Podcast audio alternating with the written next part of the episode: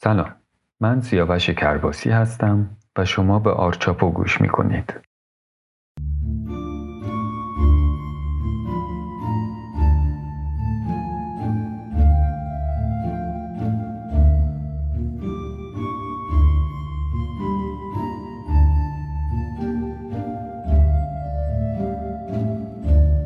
توی قسمت قبل مختصری درباره حاضر شدن برای مصاحبه کاری حرف زدم. در ادامه سوالی که معمولا پیش میاد اینه که چه نرم افزاری باید بلد باشیم که بتونیم کار بگیریم.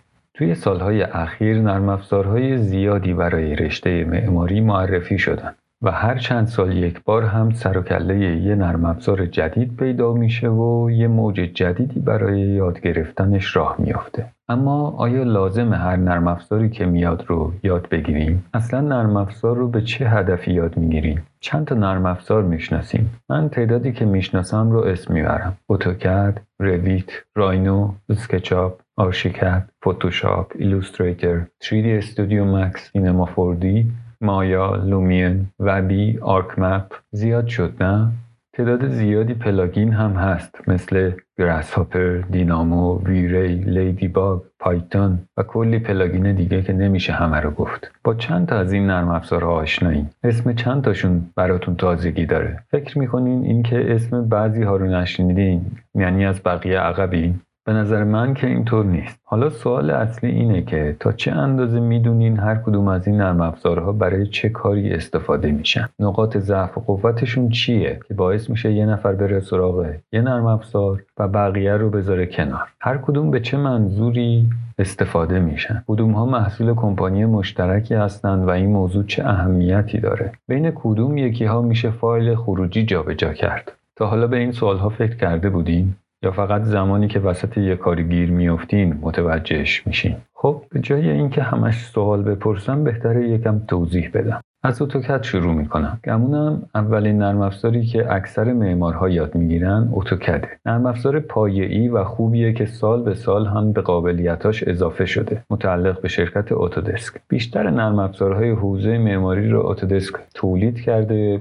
یا خریده و ارتقا داده. AutoCAD نرم افزار خوش روی نیست ولی نرم افزار خوبیه برای تولید اسناد دقیق دو بعدی یه زمانی برای خودش نرم افزار آبرومندی بود. ولی الان خیلی ها میگن نرم افزارهای بهتری هست. درسته. نرم افزارهای بهتری نسبت به اتوکد هست که البته خیلی هاش هم تولید خود آتودسکه. یعنی یه جورایی با خودش رقابت می‌کنه. اما در نظر داشته باشید که اتوکد فقط مخصوص معمارها نیست. ضمن اینکه احتمالا بیشتر شماها هم مثل من تمامی قابلیت های اتوکد رو نه می‌شناسیم و نه بلدیم که استفاده کنیم. مثل کار کردن با لیاوت ها یا رمزگذاری مدارک و ایجاد رفرنس و کلی قابلیت دیگه که احتمالا برای ما پیش نیومده که بخوایم استفاده کنیم. اگر هم زمانی پیش بیاد دقیقا نمی‌دونیم چطوری باید استفاده کنیم. یا اصلا همچین دستوری هم توی اتوکد هست برای مشکلی که به وجود اومده. خوبی اتوکد اینه که خیلی از دستورهاش رو میشه به صورت تجربی یاد گرفت و چندین روش برای رسیدن به یک نتیجه وجود داره. بنابراین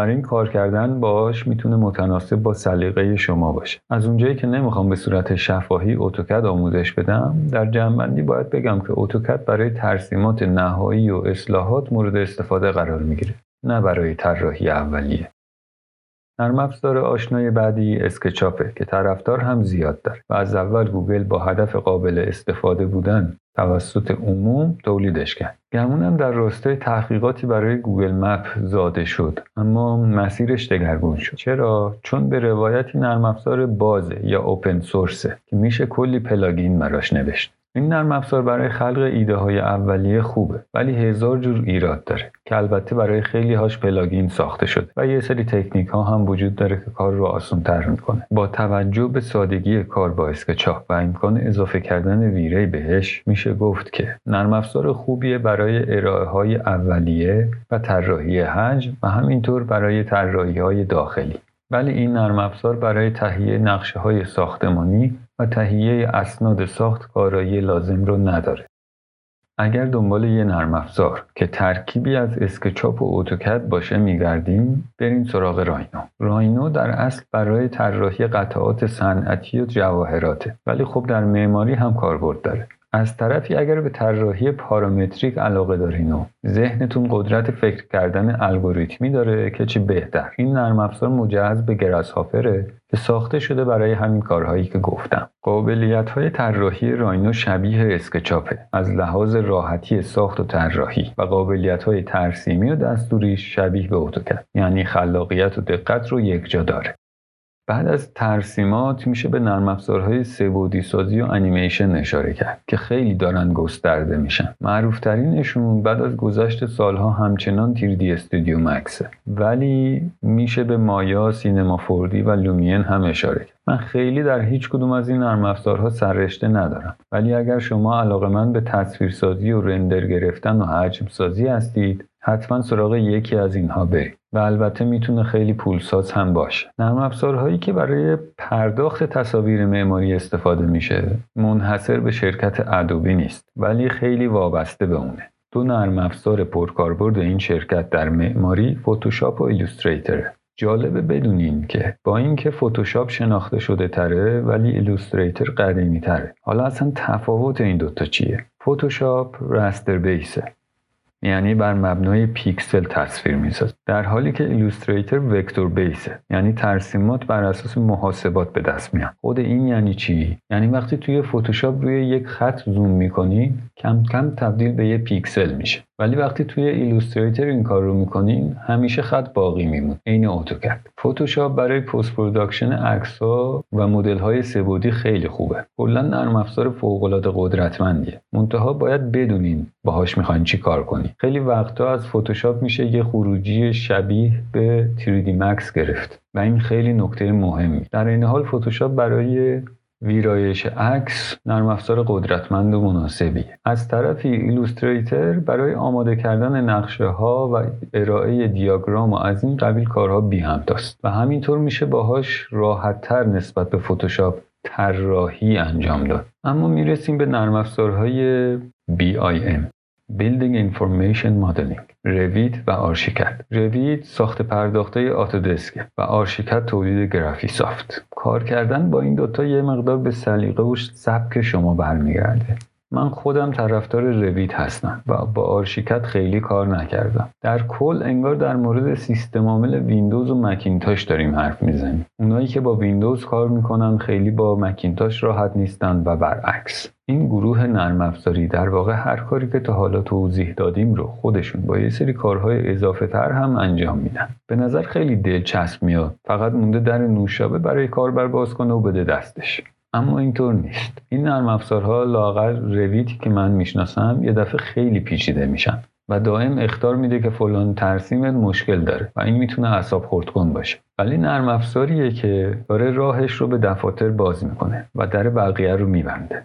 ویری هم روی رویت قابل نصب شده و از طرفی یه امکان جدید به اسم دینامو هم بهش اضافه شده که می‌تونه کاری شبیه به گراسهاپر رو انجام بده. البته من فعلا خودم گراسهاپر رو ترجیح میدم و خیلی روی دینامو تسلط ندارم. همینطور امکان بررسی انرژی در ساختمون رو داره و می‌تونه کلی گزارش هم برای شما تولید کنه و در واقع می‌تونید با استفاده از روید متر برآورد ساختمان رو هم تهیه کنید. هنوز نرم افزارهای دیگه هم هستن که با معماری مرتبطن و من با همهشون آشنا نیستم. از طرفی در دنیای اپلیکیشن هم یه چیزایی اومده که قابل توجه هستن و البته در حوزه های به خصوصی کاربرد دارن. مثلا مورفولیو اما آیا لازم شما همه اینها رو یاد بگیریم کدومش بهتر؟ معیار بهتری چیه؟ نه لازم نیست شما همه اینا رو یاد بگیریم و اصلا امکان همچین کاری هم نیست. مگر اینکه بخواین نرم افزار تدریس کنیم اگه یه نگاهی به آگهی های استخدام بندازین متوجه میشین چه نرم افزارهایی بیشتر خواهان داره. اما مهمتر از اون اینه که با توجه به هیته که علاقه دارین کار کنین نرم افزار مرتبطش رو یاد بگیریم من همیشه گفتم بازم میگم. حداقل دو تا نرم افزار رو یاد بگیرید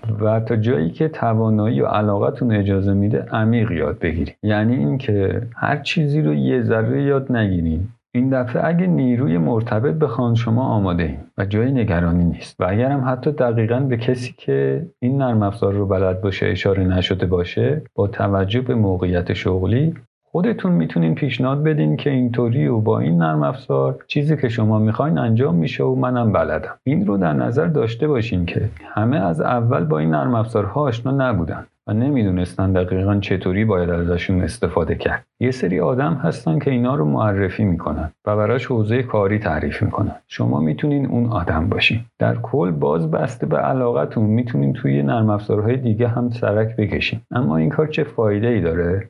اینطوری می‌تونین بفهمین فلان نرم افزار چطور کار می‌کنه چه قابلیت هایی داره و شما از کسی که اون رو بلده چه توقعی می‌تونین داشته باشین. یا چطوری می‌تونین با هم با دو تا نرم افزار متفاوت همکاری کنید از طرفی این رو در نظر داشته باشین که در ایران ما بابت تهیه نرم افزارها پول نمیدیم و اکثر وقتها بی جهت آخرین نسخه رو نصب می‌کنیم. این هم امتیاز به حساب میاد که راحت با نرم افزارها کار می‌کنیم و آشنا میشیم و قابلیت ها بالا میره. از طرفی عیب به حساب میاد و مشکل ساز میشه چون همه به همه چی دسترسی دارن و یه رقابت دعوای علکی راه میفته و درگیر مد نرم افزاری میشیم که اصلا خوب نیست. در واقع نتیجهش میشه همین که هر نرم افزار جدیدی که میاد همه فکر می‌کنن این از قبلی بهتره. این خودش باعث سردرگمی افراد میشه و یه سری هم که کلا از ماجرا عقب میافتن. اونایی که هی این شاخه اون شاخه میپرن آخرش هیچ کدوم رو درست حسابی یاد نمی‌گیرن. اونایی هم که عقب افتادن کلا ساز مخالف با نرم افزار می‌زنن. تکنولوژی سالهاست که اینطوری وارد ایران میشه. خب چون قرار قسمت ها کوتاه باشن این قسمت رو هم همینجا تموم می‌کنم. امیدوارم که برای براتون مفید بوده باشه. و اگر اینطور بود شنیدنش رو به دیگران هم پیشنهاد کنید. من همیشه از شنیدن و خوندن نظرات شما خوشحال میشم. شما می‌تونید از طریق صفحه اینستاگرام ایمیل و گروه تلگرامی آرچاپو با من در تماس باشید ممنونم که من رو همراهی می‌کنید تندرست و سلامت باشید و تا قسمت بعد بدرود.